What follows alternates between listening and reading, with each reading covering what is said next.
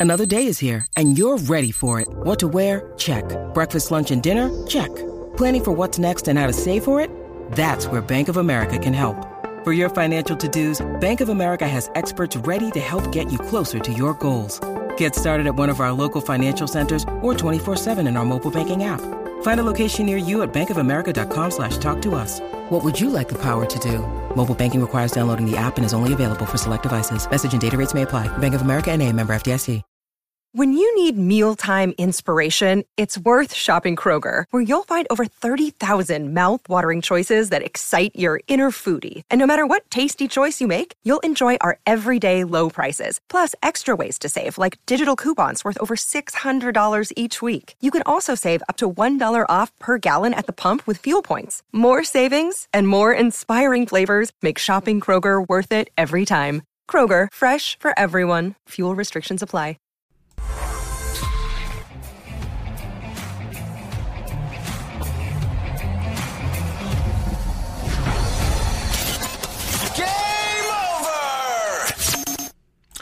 Salut tout le monde. Hey everybody. Uh, hey, that, that turned out to be pretty fun, and I think we all have to admit nobody was expecting the Montreal Canadiens to uh, to come back and rally there. So we're gonna get we have a great guest tonight. I already brought him in right now, but uh, Prashanth, who works, he does some of the best work with data analysis. Obviously, worked with uh, Winged Wheels podcast and uh, or sorry, Wheeling in Motown and also The Athletic, so he's a former colleague of mine.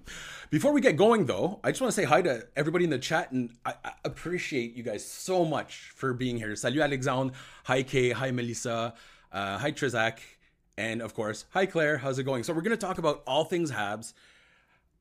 You know what? I'll admit I was getting a little cranky today while watching the game, like a like a baby who didn't get his diaper changed. I was getting annoyed, but we're going to listen to what Prashanth has to say because I think he has a bit of a fresher uh, view on the Montreal Canadiens. And uh, given that the Detroit Red Wings haven't been in the playoffs for what, eight years now, Prashanth?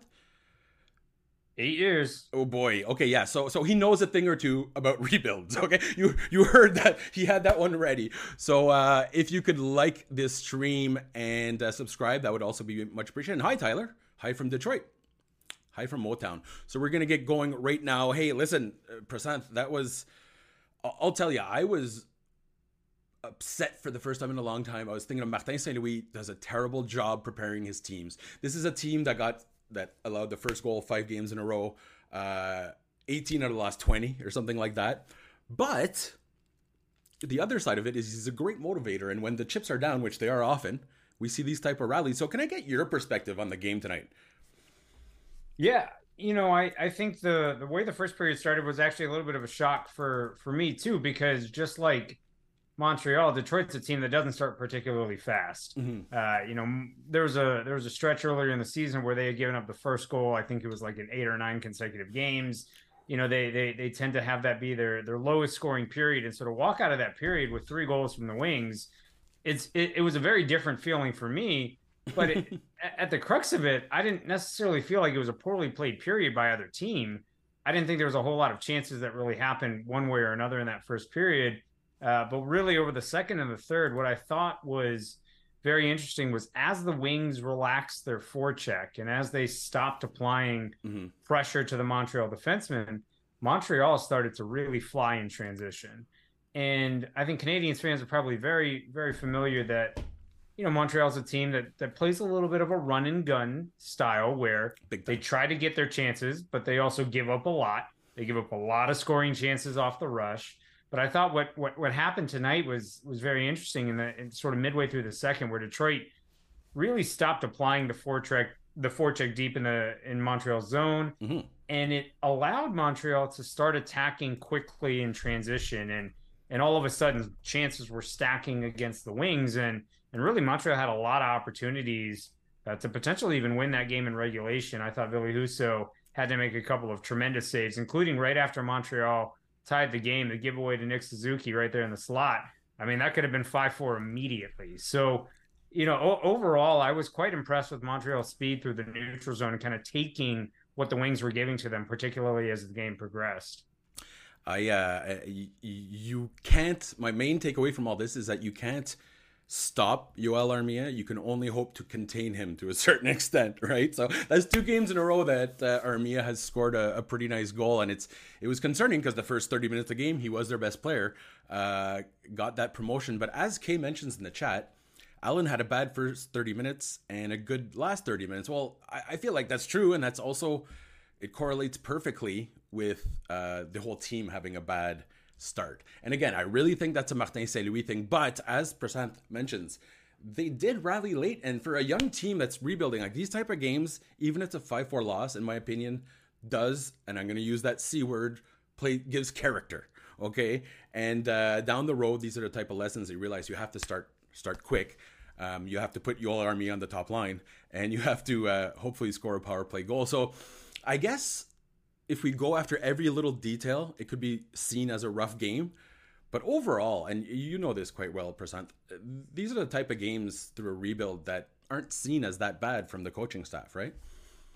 Yeah, these are the types of games where if when you're in the midst of a rebuild, and and I say this as someone who has watched a, an historically awful team in 2019, 2020, a team, a Detroit Red Wings team that would have challenged for you know, the second worst goal differential in the history of the league had it been a full season. Was it that bad? Oh, it was that bad. Oh, wow. It was that bad. 2019, 2020, uh, you know, the thankfully it wasn't a full season and I didn't have to finish it out because it was that bad. And and really what you're looking for in those types of seasons, not saying that Montreal's anywhere near the the, the talent of that team was that Montreal's far better than they were. Mm-hmm. You're looking for games that are competitive. You're looking for resiliency. You're looking for the ability to capitalize on what's being given to you. You're looking for growth from your younger players. And I thought you saw a lot of that. You know, this is still a very young Montreal team and, and, and even a team that doesn't have all of their pieces, you know, obviously with Kirby Dach mm-hmm. uh, not being able to, to go after the first game. So I thought it was a very encouraging game from a Montreal standpoint that you're able to fight back against a team that's currently in playoff position, against a team that believes they are primed for the playoffs. You know, adding a guy like Patrick Kane and all the offseason additions the Red Wings made, and, it sort of uh, tells you exactly what they're thinking. But Montreal being able to fight back is exactly what you want to see in kind of a rebuilding team. Are you? Because we have some Detroit fans here. Are you? Uh, listen, I, I I understand what Steve Yzerman's doing, especially in a city like Detroit. You can't go on too lo- losing for too long, right? Like there's there there's a point of diminishing returns with your with your draft, but it does feel like the Red Wings kind of pushed pause on the rebuild you know whether they would have had a chance or not it was happening you know this year obviously with Compher and then DeBrincat which was been which was a great great great move. Do you feel like it was a little hasty on Yzerman's part or do you think that this is sustainable as something they can build into becoming a, a contender? You know that's a that's a terrific question and i think the the traditional view of how to rebuild a team at least in recent years has been you've got to do it through the draft. You can't spend a lot of money in free agency because you end up overpaying and then trades don't often materialize in a fashion, or at least unless you're unless you're Vegas, unless you're Vegas, right. then those, unless yeah. you're Vegas, then Ottawa just hands you, make your yeah. own luck, yeah. right? Because it's Vegas, you make your own luck and you get those deals to work out. But you know, in the case of Detroit, their days of being at the very bottom of the league were done. They, you know, just by natural kind of variance, they were no longer going to be a contender to be the worst in the they, league. They and were really bad land. enough. yeah, okay. right. They were bad enough, and and unfortunately for Detroit, and unfortunately for Montreal, on a sense. Detroit never had any lottery luck. Detroit didn't win the lottery at any point in time. Even that 2019-2020 year when they were historically awful, mm-hmm. they picked fourth. And they that that ended up being Lucas Raymond, which worked out very nicely for them, but they picked fourth that draft. And so, what I think the mindset ended up being was look, we're not getting draft luck. We're not getting lottery luck. Switch it up. And so, either we're going to say we're going to have to sell everything off to try and be so bad and then hope the lottery works in our favor with the Connor Bedard draft with, you know, Macklin, uh, Celebrini, and Cole Eiserman coming up or Michael Misa next year. Uh, you know, it was it was either you take that trajectory or you say, look, I'm going to steer into free agency. I'm going to steer into uh, trades, and I'm going to hope that the guys I've added thus far through the draft are going to be enough, along with the development of the young guys on the roster already, mm-hmm. to be able to get this team into a sustainable contender. That's the gamble that Steve Yzerman's taking right now.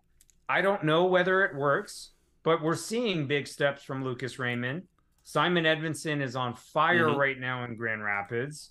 You know, Axel Sandin Pellikka over in the SHL. The, the Red set... Wings are above the Leafs in the standings right. as well. I like. I'd yeah, like to point yeah. that out. And so, you know, right now, you look at it, the Red Wings have, you know, one of the better teams in the league in terms of points that they've yeah. earned on the season, and they've got prospects that are performing at a high level that are not currently on the roster. And that was the gamble Yzerman made. It was if I can add enough guys where this this internal roster gets better, and I have the potential to add more prospects that are playing well uh, that I've already drafted, maybe I do get there. That was his gamble. It's a different way of building the team than what the traditional kind of perspective has been, but that that's the shot he took. And you know, I'm I'm naturally a skeptic, yeah. but thus far I I've got nothing to argue with because look at where the team is right now.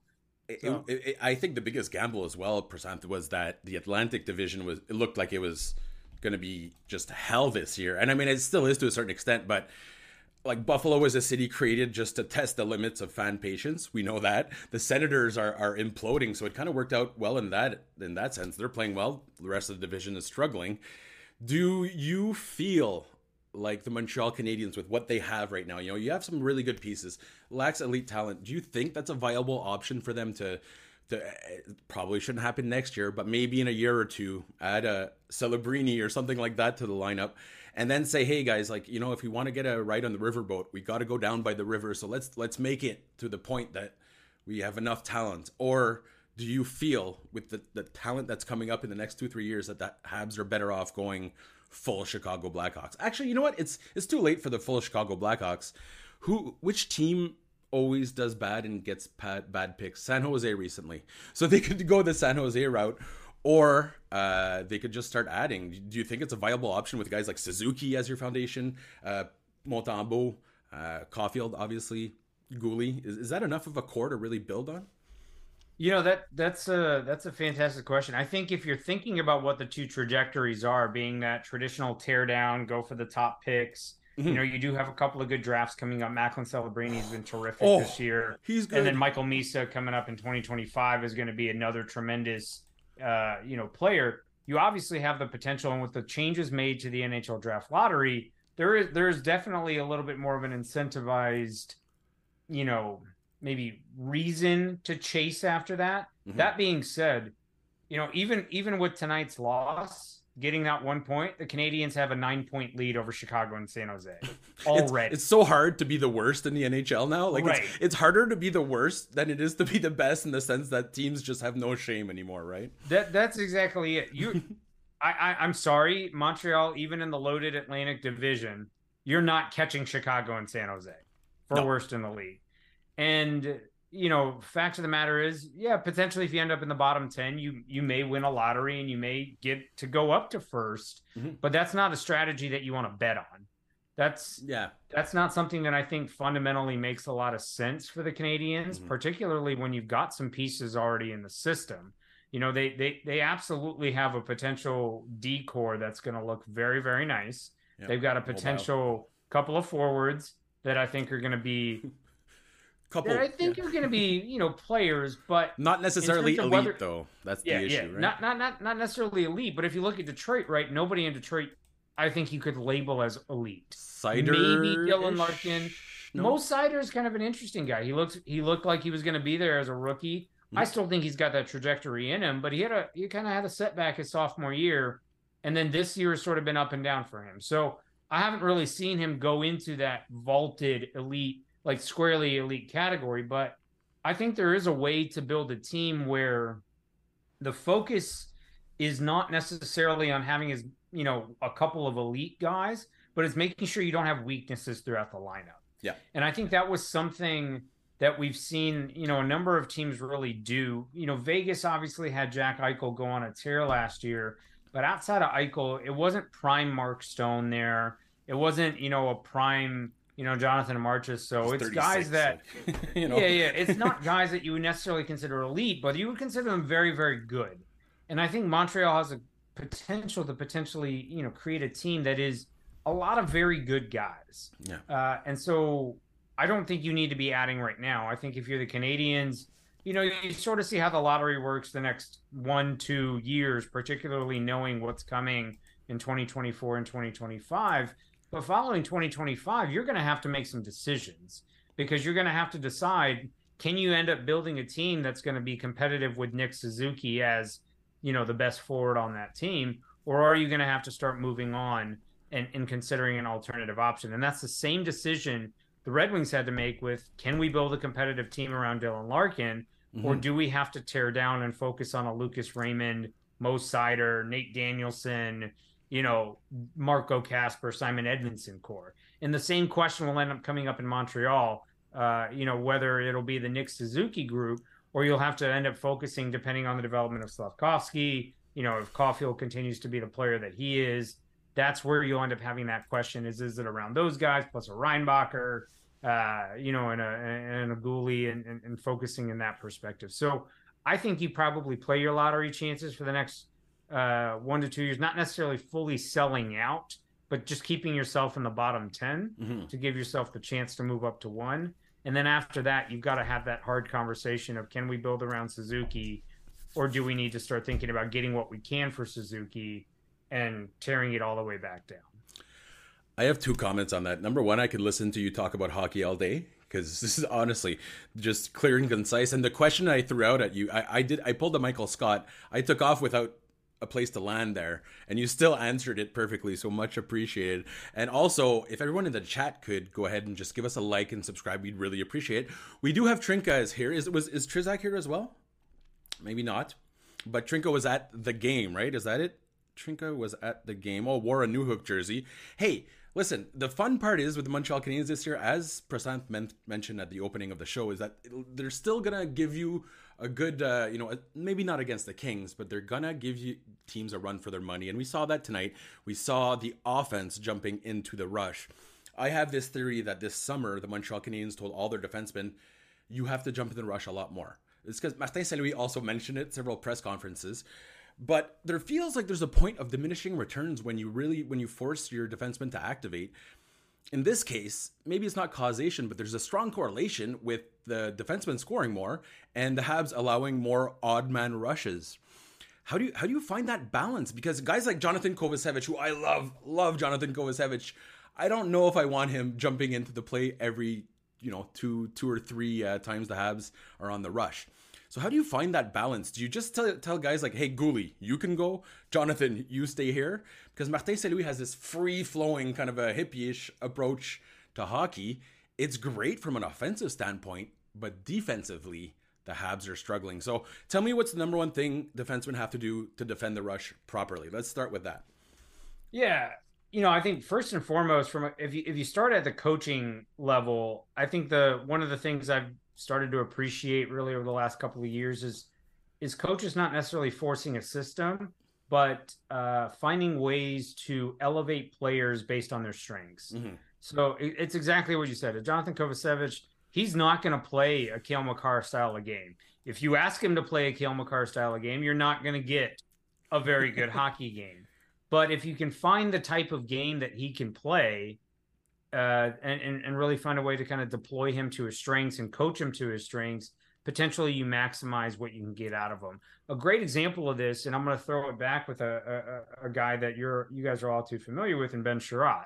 Oh. And so Ben Chiarot is a guy that uh, gets gets a lot of flack, um, really, really across the league for the way he plays. But if you if you fundamentally isolate Ben Chiarot, he's a terrific skater, yeah. absolutely terrific skater.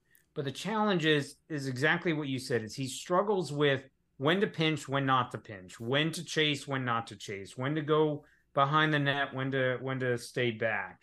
This season has really been the, the first season I've seen him make the best decisions, and I think a lot of it has to do with coaching. And so, bringing it back to the Canadians, when you're talking about your different defensemen, it is giving somebody a green light and it's giving somebody a yellow light. It's giving someone this is what to look for um, but I think a lot of uh, defensemen pinching, and particularly in Martin St. Louis' system, a lot of it is also reliant on forwards understanding what their defensemen are going to do. Communication so, is big, yeah. It, it's it's got to be communicated, but it's also got to be predictable. right? The forwards got to know this this defenseman's got a green light to go, so I need to be ready to drop back. This defenseman's got a yellow light. This situation doesn't seem like they're going to go. I'm going to go ahead and make the pinch because you're trying to avoid scenarios where two guys play the same situation and then you end up with the odd man rush against. Because right now, you know, we've seen the data. The Canadians give up the most scoring chances against against you know on the odd man rush. They give up the most in the league, By and far. it's it's often due to those miscommunications where you've got two guys that are not on the same page, and you can question whether or not it's just young hockey players. You can question whether it's the wrong messaging. I don't know what it is not being in that locker room, but I think at the end of the day, you've got to coach players to their strengths. Looking at the the Habs defense right now, you don't have a ton of guys that can that can really be that dynamite offensive pinching type player that maybe Martin St. Louis wants. You've got guys in the in the prospect pool that can, yeah, but they're not there yet. And so until they get there, uh, I don't know that you're going to be all, uh, ultimately very successful uh, w- w- with kind of a free flowing system. Yeah, I think, and I think the biggest criticism for Martin St. Louis is not that he he essentially jumped into a situation where the locker room was unhealthy, so he kind of had to let to remind these guys why they fell in love with hockey in the first place. You know, trust your skill, trust your talent, have fun out there. But there's a certain point where the rah rah go red uh, type cheering doesn't, you know, can't push you to the next level. And I believe that's the concern for a lot of fans when it comes to Martin Saint Louis. But the other part is you have to admit he's growing as well. So you know maybe bringing an X and O's guy as an assistant coach would be a great move for them. I'm not saying Martin Saint Louis has to go. But there's clearly deficiencies in the game when it comes to like. Also, he runs the power play, so everyone that wants Alex Burrows fired, remember that. um, he runs the lines, which I'll be honest, today they were weird. Um, just questionable choices that go against their very strong data analysis uh, uh, department, and their preparation has just been awful. So I think in that in that vein, it can be important to isolate to, to insulate your coach as well, right? It's not it's not enough to just insulate guys that maybe aren't good defensively. Uh, you need an X's and O's guys on the bench. Like, let's be honest, right? Prashanth. I know we love new style hockey, free flowing, but when it comes down to it, it's a game of details, isn't it? Yeah, it's it's absolutely a game of details. And when you really get a chance to sit down and listen to an NHL coach mm-hmm. sort of openly speak um, about you know their system or or what goes into their their messaging or their coaching, and I've had the opportunity to do this a handful of times with uh, coaches at lower levels, not necessarily NHL coaches, but you get some of this if you ever attend uh, the coaches conference. You know, for yeah. example, the Red Wings head coach Derek Lalonde spoke at the coaches conference last year and actually broke down the Red Wings power play. That's amazing. You understand the level of detail that goes into incredible. that. It's incredible. Uh, you know, it's okay. If this guy's doing this, this is where you're going. If this is the the read, then this is the pass, and this mm-hmm. is option one, two, three. It's far more complex than we're picking up on the screen. So you have to have those details in place um, and, and really driving that into each of your players' minds so they understand how to make the right reads at the right times and everybody on the ice you know understands it i think one of the challenges about hockey is the game is so fast and one decision can absolutely turn you know an entire play and so you really need a five man unit that's all thinking the same and therefore acting predictably, if you will, based on the details that are being communicated. Because the minute one guy does the wrong thing, that's how the entire system breaks down uh, because the game is so fast. And so that's where those details really come in and making sure everybody understands those. And there's a one last thing I'd like to mention about coaching is uh, I know I went from criticizing St. Louis, now I'm going to defend him, but the life of a coach is hectic as well, right? Okay, so you have all the PR stuff with which Martin St. Louis absolutely hates, and I get it. Like he's not a big fan of the media either in Montreal, but you have all of that, and then let's say you know you're jumping on a plane right after a game. You're staying up. You're staying up. Your team is sleeping. You're watching video to prep for the next game from your video coach. You're talking to your assistant coach. You're trying to figure out who's going to start. Like there's a lot going on and not a lot of time for coaches. So we do have to keep that in mind. Although I'll be honest, I'd like to see Martin Saint Louis a little bit of an, uh, uh, you know, I'd like to see him evolve. But we saw tonight he put Joel Armia on the top line. He switched uh, Slafkovsky to have a little more offensive role. So we're starting to see him come out of his shell. But I really think Prasanthan, uh, he's he's a little confused why they're not as amazing as he was. And it's the same thing as when Thierry Henry tried to coach Montreal, right? Uh, the the, um, the Impact. It was frustrating for him because he's one of the best players of all time, right? But they were not. So same thing when Wayne Gretzky hit it. So I, I just think he needs some support in that vein. But hey, we'll uh, we'll cross that road when we get there because for now it's fine that Martin St. Louis is learning in year two or year three. Uh, oh hey Montreal. Speaking of the impact or no longer the impact. Uh, Montreal MUFC is here and Jean is always here. Salut Jean, j'espère que ça va bien. Um, Trizak asks, will Slafkovsky make at least one power move to the net this season? We'll see. We will see. Hey, uh, I I I'd like to get your take on this, Prashanth, because the Juraj Slafkovsky development has been confusing to say the least. Um, there's some bright spots. There's some not so great spots in terms of overall development. There's saying the right thing, but there's doing the wrong thing. Should should the guy's still the youngest guy uh, on the roster? He's 19 years old. Um, should the fact that he's on pace for 20 some points in his second year in the NHL I mean, regardless of all the small increments, the small improvements, that's not good enough for a first overall pick, is it? I mean, you can disagree. I mean, historically speaking, it's not. Yeah. Historically speaking, it was a weak draft, though. Do that. Yeah, yeah. So you know, it's it it it.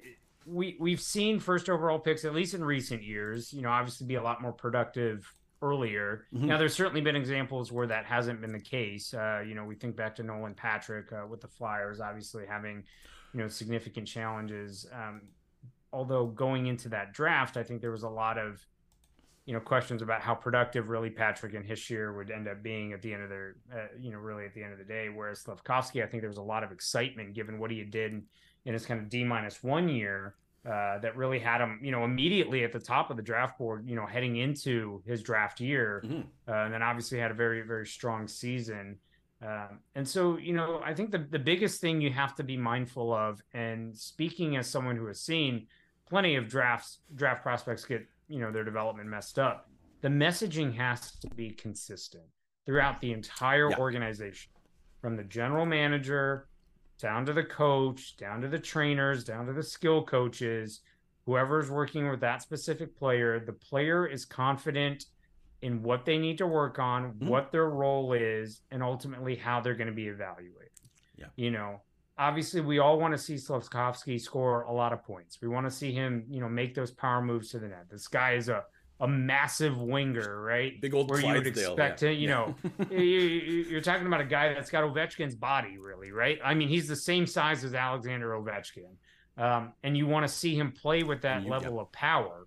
Uh, that's never really been Slafkovsky's game, though. If you go back and you watch, not even at the Olympics. It's, it's no, no, no. You go back and watch him in the Olympics. You go back and watch him in Liiga.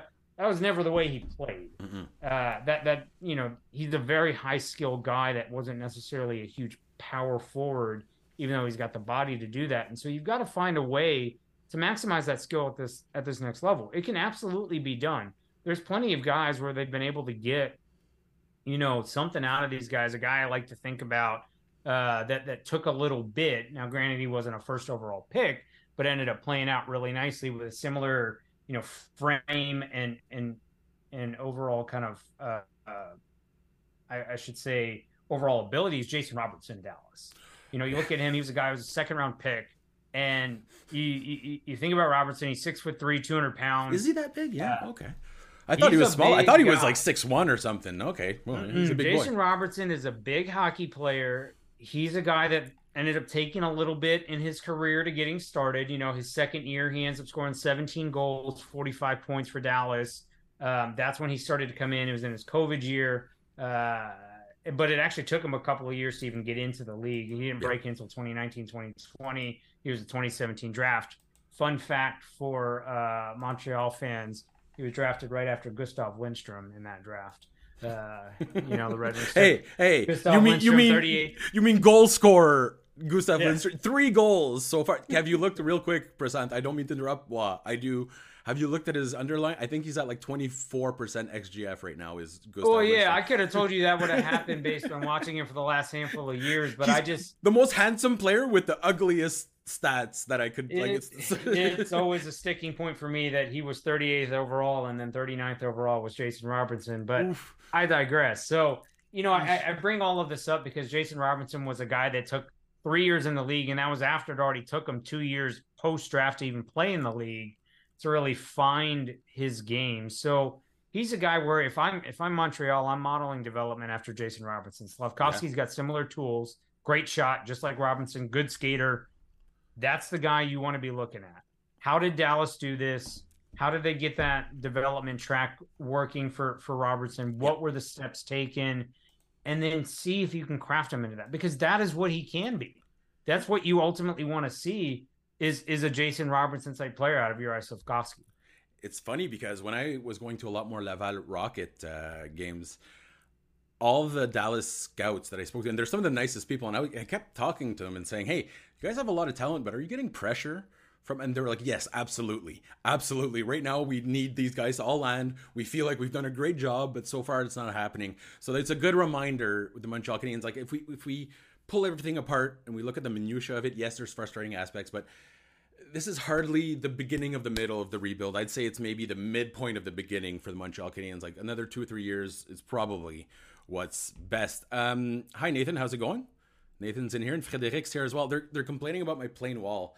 I could put anything up there, but I'm not I'm not big on putting crap on my wall. Um, I could just put I'm just gonna print out a picture of Lyle Odelein and a picture of Yanni Ninema, and then like I, I, don't know what, what do you think I should put up on my wall here? I'll get a, a, a Lindstrom jersey to match your Lindstrom jersey. How about that?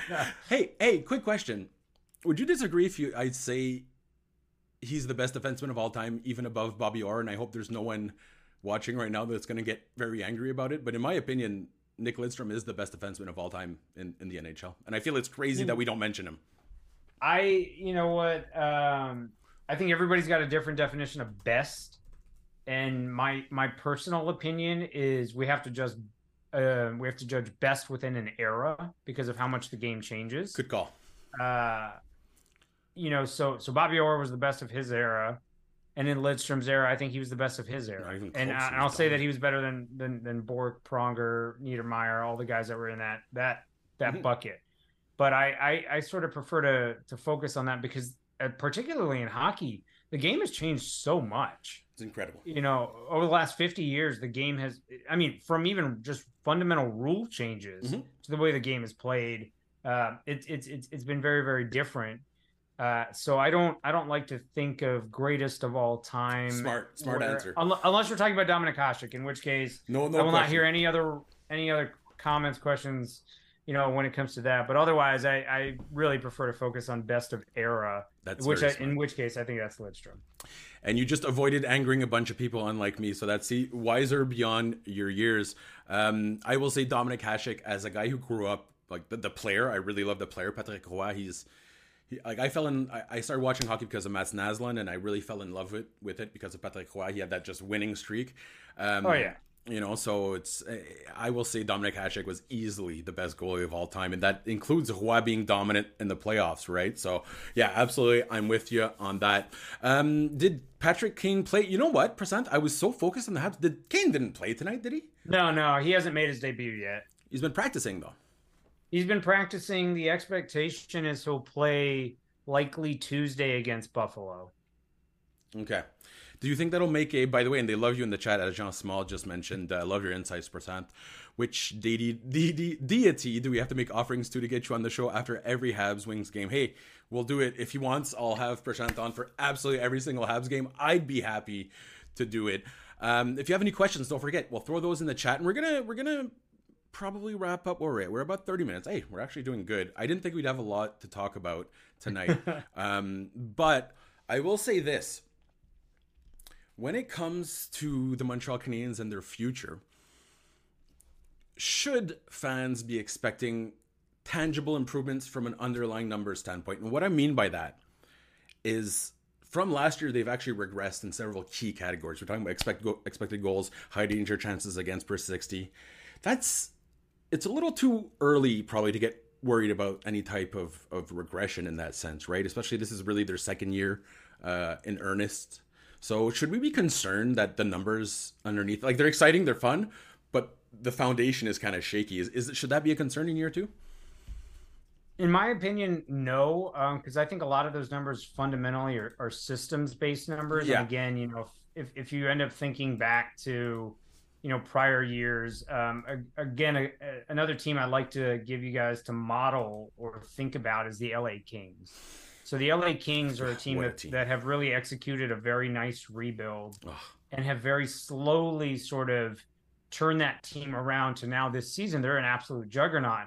Mm-hmm. Last year they were 18th in five on five ex- expected goals for per six or expected goals for percentage. They're mm-hmm. first this year they've made a substantial jump because it's the development of those young players. And I think that's what you're really looking to see is as Montreal can develop Slafkovsky, as Caufield continues to grow into the player he is, as Suzuki continues to be the player that he is, as you add a Lane Hutson, as you add a David Reinbacher, as you add these guys in, you want to see that progression happen. And that's what the Kings have done. Mm-hmm. You've seen a big jump from you know Quinton Byfield this year in LA. You've seen Gabe Vilardi over the last couple of years take a tremendous step forward. I mean, they've got guys like Jordan Spence on the back end that have doing you know tremendous. Brandt Clarke things. is coming. He's not even in the league yet, but he's coming. Right, right. And so, so you know, those are those are things that I've seen uh, about the Kings, and they've been able to really slowly work their way up uh, to to being this kind of powerhouse team that they are this year. And I think that's what you're sort of looking for yeah. from Montreal. These are systems numbers with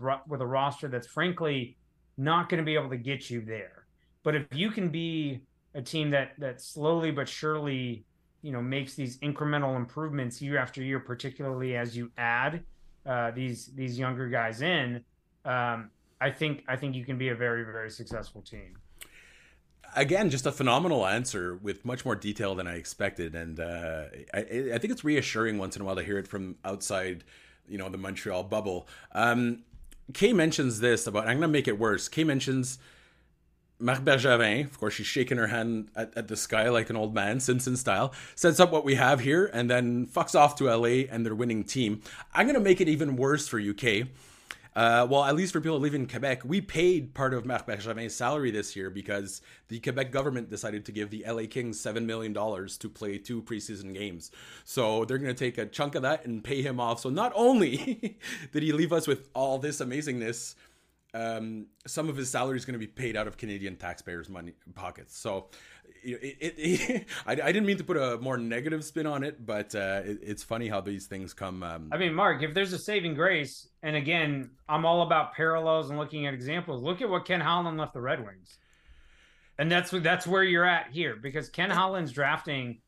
You know, we talk about Gustav Lindstrom going right before Jason Robertson. That's mm-hmm. a Ken Holland pick. Yeah. Right. Those are the things that that led to the Red Wings being where they are right now is missing in the 2015, 2016, 2017, 2018 drafts mm-hmm.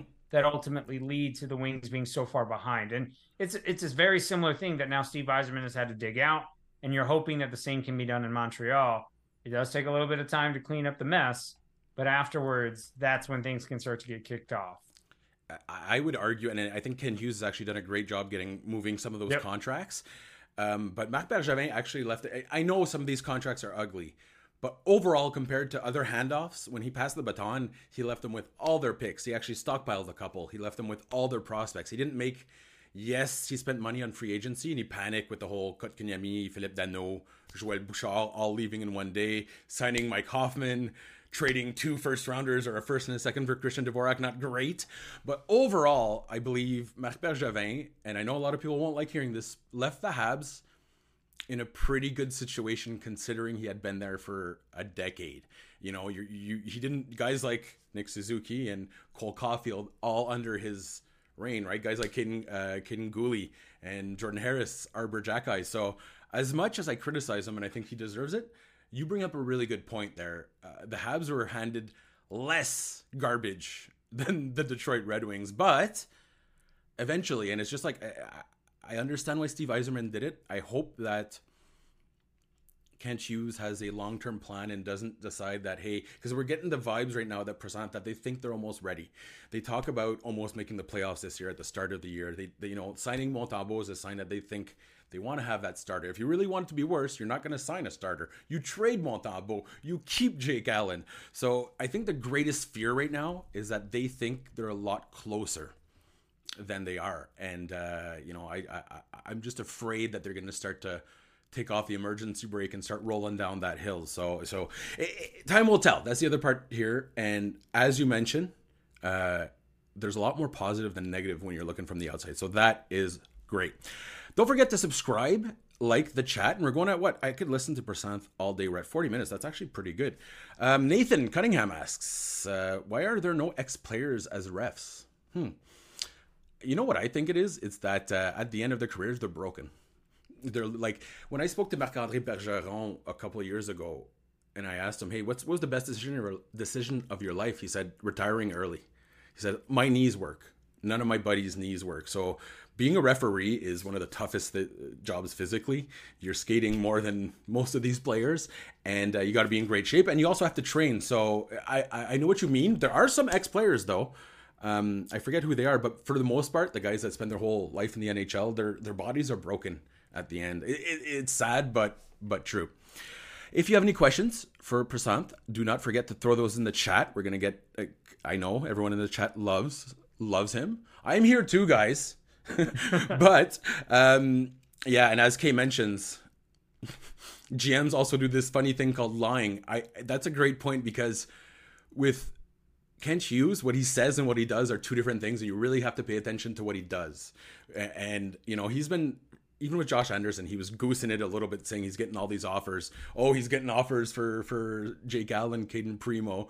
So um, absolutely good point, Kate. As per usual, you got to follow follow the money in this case, not necessarily the mouth. Uh, Refs have to skate the whole game, says Strinka. Yeah, exactly. That's it. Uh, Dominic mentions Prashanth is my discovery of the week. I want to see him more often. Yeah, it's it's crazy that we haven't had him on. I think you did one show with Andrew before. Yeah, I did one last year, and then unfortunately the uh, the first Wings Habs game didn't work out because I was actually at the game in, oh. in Detroit, and so I couldn't get back to my hotel in time to to to actually record with Andrew. How dare you? You can. Uh, we're gonna. I'll throw his uh, his Twitter handle in the chat so you can go ahead and follow him. But you do a ton of. What are you working on right now? I know you you pulled back a little bit, right, from your hockey coverage. Yeah, so I don't I don't formally write anymore. Obviously, you know, like you mentioned at the at the top, I used to write for Winging in Motown, The Athletic. People, yeah. uh, used to host a podcast for The Athletic. I pulled back a lot uh, just because, uh, you know, personal work got quite busy. I had a I had a child, and now he's two, and so that consumes a lot of Aww. my time. He's uh, two. Aww. Yeah, he's two already. I know it's crazy. No sleep for you. no, no, no sleep at all. No sleep at all. That's why I'm up here right now, right? Because it's like you know this is my time to actually be awake and not have to be distracted by anything. But you know, right right now, a lot of what I focus on is is what I consider anything that's interesting from a statistical or kind of way to evaluate teams, players, mm-hmm. prospects. Mm-hmm um, you know, I like to do a lot of work with with prospect data, particularly. I don't know that we've done enough with kind of comparing and understanding all of these different scouting rankings that are out there in the public space uh, compared to what we see NHL teams do. So this past year, uh, you know, I actually built a website and worked on uh, a, a, project uh, to house all of the different rankings that are mm-hmm. out there for prospect sites, and then ultimately build a model to kind of generate and expect like which players would be taken next based on the public rankings and then seeing actually how closely that compared Cross to what yeah. NHL GMs did and then you end up seeing kind of the various differences and then understand sort of what do public scouts tend to prefer? What do NHL GMs tend to prefer? And it's a very interesting project. It ultimately resulted in my partner getting hired by the Chicago Blackhawks. So oh, did he? That was a yeah. I didn't he got know. hired by the Blackhawks. So now I've got to I've got to restart that one. But that was got to wait until that was sorry to interrupt. That was the one who um, I think we hosted one of his articles right on Montreal Hockey Now. Yeah, yeah, yeah, Oh wow. Guys... Okay, then just boom, hired by the Blackhawks. Yeah, boom, okay. hired by the Blackhawks. Started in October. So uh, nice. Yeah, yeah. That that's what happens you already had somebody uh, on right for your site that uh, that now works in the NHL. So there you go. You know, it's uh, but it's crazy. So a lot of what I focus on is just things that I find interesting. You know, and, and folks are always more than welcome to to shoot me ideas. You know, people like Shayna Goldman and Dom Luszczyszyn, uh constantly shoot me ideas, and and I try and help them where I can. So. Mm-hmm. Always feel free to do that because it's it's a lot of fun to to just kind of play around with the stuff and see what what's interesting and sometimes things don't work out and that's also part of the process but i i feel like your greatest strength is that there's first of all there's no arrogance whatsoever. It's concise. It's not contrived discussion, right? It's not it's not uh, making it complicated for the for the sole purpose of sounding intelligent. We know that you are intelligent, so you even when you're dealing with someone like me, you make it simple enough that I can absorb it, but I'm still following along. So I really feel like your delivery and just your grasp of everything and your your, your cool, calm, and collected demeanor is a huge asset for the data analysis category, especially online and whatnot. You know how tempers can flare, but uh, it's it's I'm really like I, I fought in the Fenwick Wars of 04 and uh, I'm I'm past that now. I'm now I'm on my my pension, but um, I think we need good voices, especially to keep supporting the new ideas, whether they're good or not, and and you you do that absolutely perfectly. So I'd like to thank you honestly on, on there's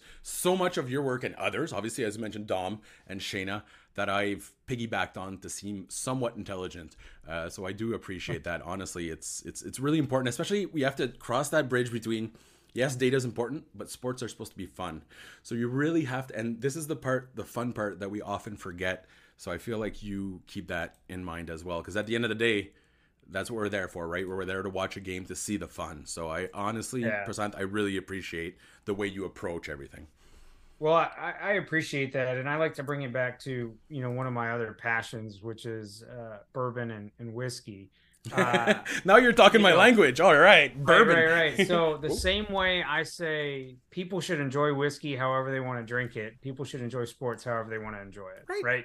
If you want to, if you want to put an analytical cap on and spend some time slicing data and reviewing it from this perspective, absolutely go for it. If you want to say I'm just here for fun. That's Let me too. just watch the game. That's fine. Too. That's totally fine too. Yeah. There's there's not a right way to do this. It's the same way with drinking whiskey. You want to pour your Pappy Van Winkle with Coke? Ooh. Fine, that's your bottle. No, you okay. There has to be limits here, Prashanth. There has I'm to be limits. I'm just saying, I wouldn't do it, but you enjoy your whiskey you know how you want to enjoy your whiskey. You do it, you, yeah, yeah, yeah. Right. The purpose is to have fun, and so it's it's the same concept with sports, right? The purpose here is to have fun.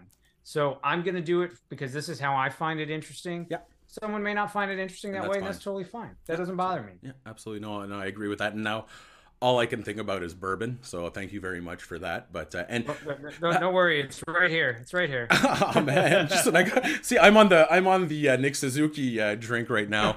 Um, did you have you actually ever heard of someone putting Pappy putting Coke in Pappy Van Winkle? Have you? I'm sure somebody's done it. I've never seen anybody do that, but I've also only been around a Pappy Van Winkle bottle twice in my life. I'll, so I'll say this: I, I think it's the most overrated. It's delicious, absolutely, and I would literally kill someone for it. But it's actually when compared to the price, it's not worth it. Yeah, the, what people sell it for now, and again, again with whiskey, right? If you want to pay for that for it, fine, again, you go sure. ahead and pay yeah. that for it. Mm-hmm. You do what you want to do with I it because as long as you open the bottle, that's all I care about. I've always long maintained that the only, you know, people talk about who's a good fan, who's a bad fan. The only bad fan is the one that tries to tell others how to enjoy their game, right? So if you want to be exactly right. want to be sarcastic, that's fine. If you want to, you know, just do you. Just don't, don't try to impose your way, as you mentioned, on others.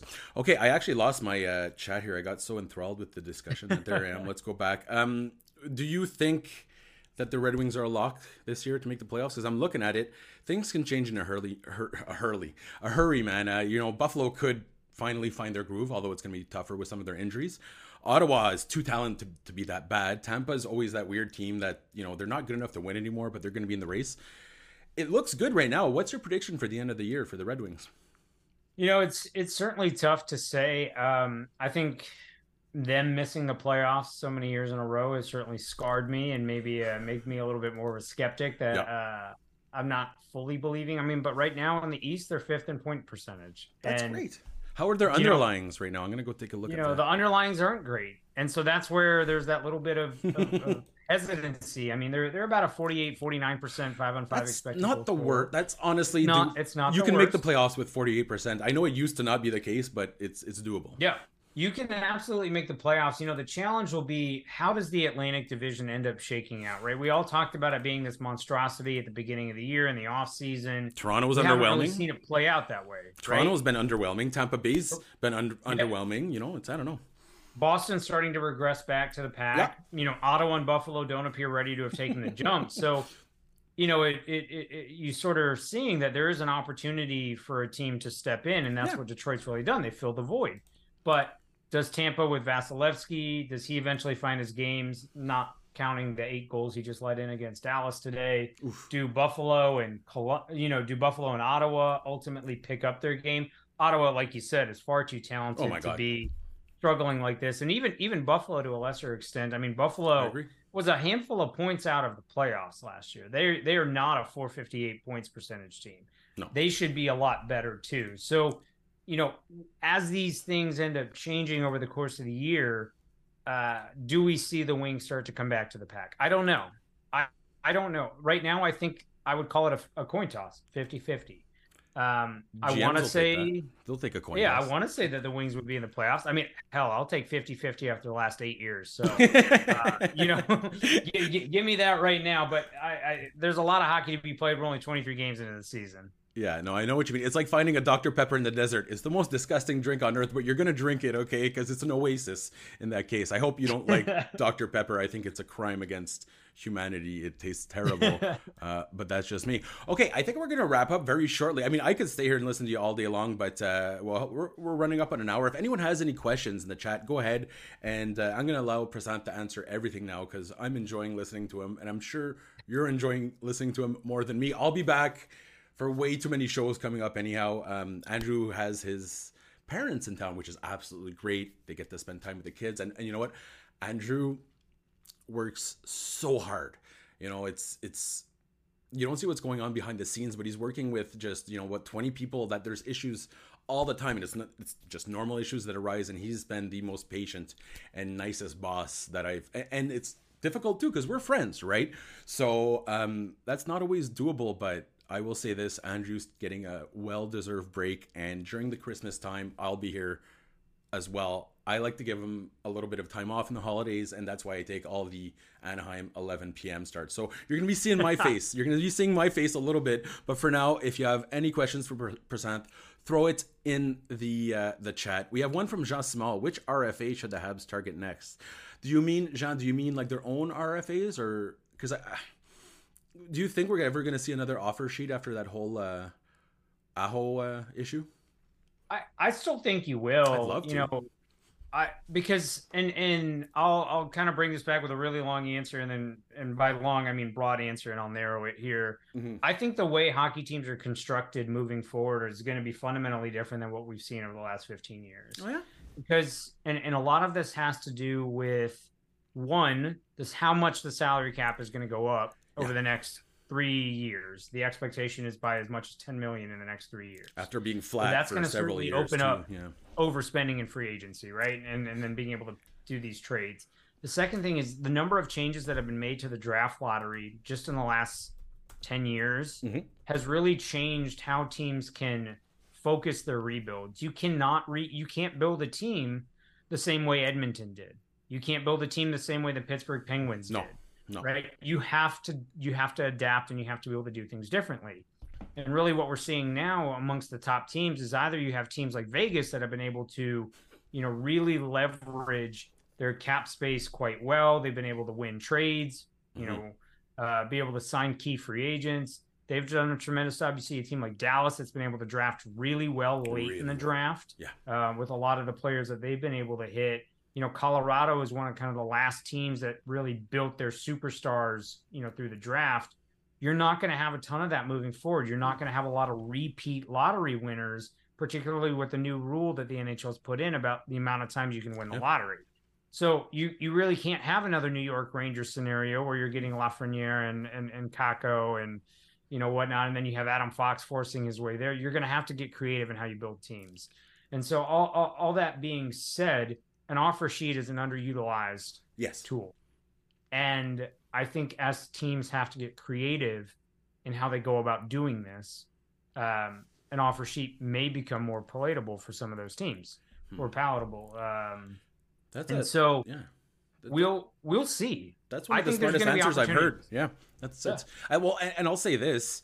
Um, I think now that we're also seeing GMs move out of the mold of having to be ex players. We're seeing guys with business degrees get hired. We're seeing guys that have more than a high school education. And I'm not trying to insult anyone else, but I mean, you're in charge of a multi billion dollar company, right? So you should have that type of expertise. I think also what happens now that we're getting the non ex NHLers it's a little less of a old boys club, so you're not afraid to screw over your golf partner because you're not golfing with him. You're not his best friend anymore. Whereas a lot of these ex players, there's a certain code of respect that they had so Even Marc Bergevin, when he did the Aho offer sheet, which in the long run it was just his agent playing the Habs against the Canes, right? Hilariously doing it masterfully, but um, even he got a lot of crap from other GMs in the league. Like, how dare you? How dare you do this? So I love hearing the idea that they're gonna maybe you know get out of their comfort zone a little bit. I think it would make it a lot more interesting. And, and it's guys, it's not necessarily the big names Prashanth that I think would be good for offer sheets. You know, the guys that are it's going to cost you a third or a second and a third, that type of thing, on teams that are you know that got silly in silly season and don't have enough cap cap space. So I really hope you're right, and you usually are. But a more aggressive brand of GM would be fantastic for the NHL. I I, I will say this because Vegas, I know different situation, but their entrance in the NHL was such a breath of fresh air because they're like, fuck it, we're going for it. We're gonna go for it every year. I understand they yeah. didn't have the baggage, but they showed that if you're aggressive, you can allow teams like Ottawa to develop, draft, pay for everything. And then once the player's ready, it's like, here, I'll take them for. I think they traded Stone for like half a Toblerone bar or something like that. Yeah. So you can take advantage of that, and I really hope teams get aggressive. Like I, I feel like it's not going to be as aggressive as I want, but uh, yeah, offer sheets would be absolutely fantastic for um for a little more activity in the NHL. Because uh, one of my favorite t- tweets is, you know, what was it? The NBA trades 17 superstars in one day, yeah. and that what is the the Swamp Rabbits have uh, signed an ECHL player was the most exciting yeah. hockey news. So um, we could use some fun news that isn't necessarily related to terrible events would be perfect for hockey. Okay, so yeah, silly season K is what I always call it, but I'm going to say this now. I think teams have done a much better job recently, not overspending in free agency. So as Prashanth mentions, that might once the purse strings are a little looser, that might get bad again, and that makes it more interesting. Um, would you have paid Goliath? Full mentions Montembeault signing. Would you have paid 3.15 million for three years for Samuel Montembeault. This is a guy who's he's been top 10 uh, GSS, GSAA, uh, GSAE. Um, but before that, he had terrible numbers. Is this a case you think of a guy just taking longer to develop, or is this a guy getting just really finding his, you know, being in a situation where he faces a lot of a lot of shots, so he's always going to save a few more than expected? You know, it's a it's it's a great question, and I'm largely of the mindset that you know goalies will by by and large a majority of goalies are going to give you roughly league average yeah. goaltending. Yeah. Across the course of their career, they'll ultimately end up around league average. Mm-hmm. There are going to be periods of time where they are extremely good, and there are going to be periods of time where they are not so good. Yeah. And this is going to happen to basically every goalie that's not an elite goalie and and really right now you can say there's maybe three or four elite goalies in the NHL. If that. So when you're talking about guys like uh, you know Montembeault, Primeau, Allen, whatnot, you know Jake Allen has had his ups and downs, mm-hmm. but his ups have been really good. Mm-hmm. And his downs have been really bad. And I think you're going to see the exact same thing with Montembeault. And potentially this is one of his ups periods. Yeah. And at 3.15 million, it's not going to be that much money, particularly as the cap increases over the next couple no, of years. He's no John Gibson contract or anything like right. that. Right. At, at worst, I think you're going to get league average goaltending over the course of those three. That's years. what you want. He's 27. That's what you, you know, over the, taking him to 30. Uh, the, the, extension kicks in next year, so mm-hmm. taking him to 31. I think you're likely to get roughly league average goaltending over the course of hey. that. But there's going to be high periods and there's going to be low periods. Um, and and with the you know with Jake Allen's contract being up after next year, you know, Cayden Primeau being a restricted free agent. Jeez, also did, after next year, you did your homework. Gonna, eh? wow. well, look, if you tell me I'm coming on, you know, I love this a, a Habs show, I got to know about the Habs, right? So I do my homework here. Uh, you, you, you got to make sure that you have a plan at least in place where there's some staggering or overlapping, and really, mm. you know, not to add another wrinkle to all of this, but I think you're going to start seeing more teams go to the three goalie, you know, rotation. Mm-hmm. I think what we saw Vegas, Vegas do yeah. last year with five different goalies, and ultimately you end up with Adin Hill being the one that takes him to the Stanley Cup. Adin Hill being the exact same type of journeyman goaltender that comes in and wins. You know, all of a sudden gets hot, wins you a Stanley Cup. I love that. I feel... see more teams. And we're talking about a Detroit team also. Yeah. Sorry, I was saying we're just talking about a Detroit team also that's doing the exact same thing. uh, right now carrying three goalies. So that may even be a thing, and, and you've got to have three capable NHL goalies. I think when someone mentions here Nathan Cunningham in the chat, why were the goalies back better back then? I don't know if the the elite goalies were better than the elite goalies now, but it's you had a bit you had a wider spread, right? So whereas now you have guys that like the center lines here, you have guys that are slightly below, slightly above. Um, back then there was a bigger separation between the bad and the good. A lot fewer goalie coaches. A lot of Pee Wee leagues in Canada didn't have coaches, uh, goalie coaches whatsoever, which is why we saw the invasion of the European goalies. They were getting goalie coaches from the, the get go, and they were having specific training. Whereas in Quebec, it was like, you know, oh, we have Patrick Roy to spare. Well, we don't anymore. So I think it's just a matter of the market becoming a little more flooded, right, with with, with talent, and the the discrepancy in talent is slowly slowly go. And, and, since the Blackhawks won with Niemi, I've been convinced that a goalie is not that important in the NHL. So as you mentioned, uh, a multi goalie system might start to work out, almost like a a rotation in baseball. And and the big one here is that you're not destroying their knees. You're not gonna Henrik Lundqvist them. You're not going to Carey Price them into submission, right? So load management. I know it's a it's a term that coaches hate, but very important especially for your goaltender. So I'm with you. I yeah, you know, even to a, a certain extent, Derek Lalonde mentioned it on the uh, prior to the Wings game tonight. Mm-hmm. One of the advantages of that three goalie system is, you know, for example, on a back to back, the goalie that you take as a backup for the first game, yeah, uh, you know, you're the the goalie that you actually want to start the next game stays at home. They did that with Montembeault last weekend, yeah. essentially. Yeah, yeah absolutely. And and, and and that's what the Wings did with Alex Lyon. You know, when he had to come home and play the Blackhawks, the Wings had to play the Rangers in New York and then went back home to play the Blackhawks.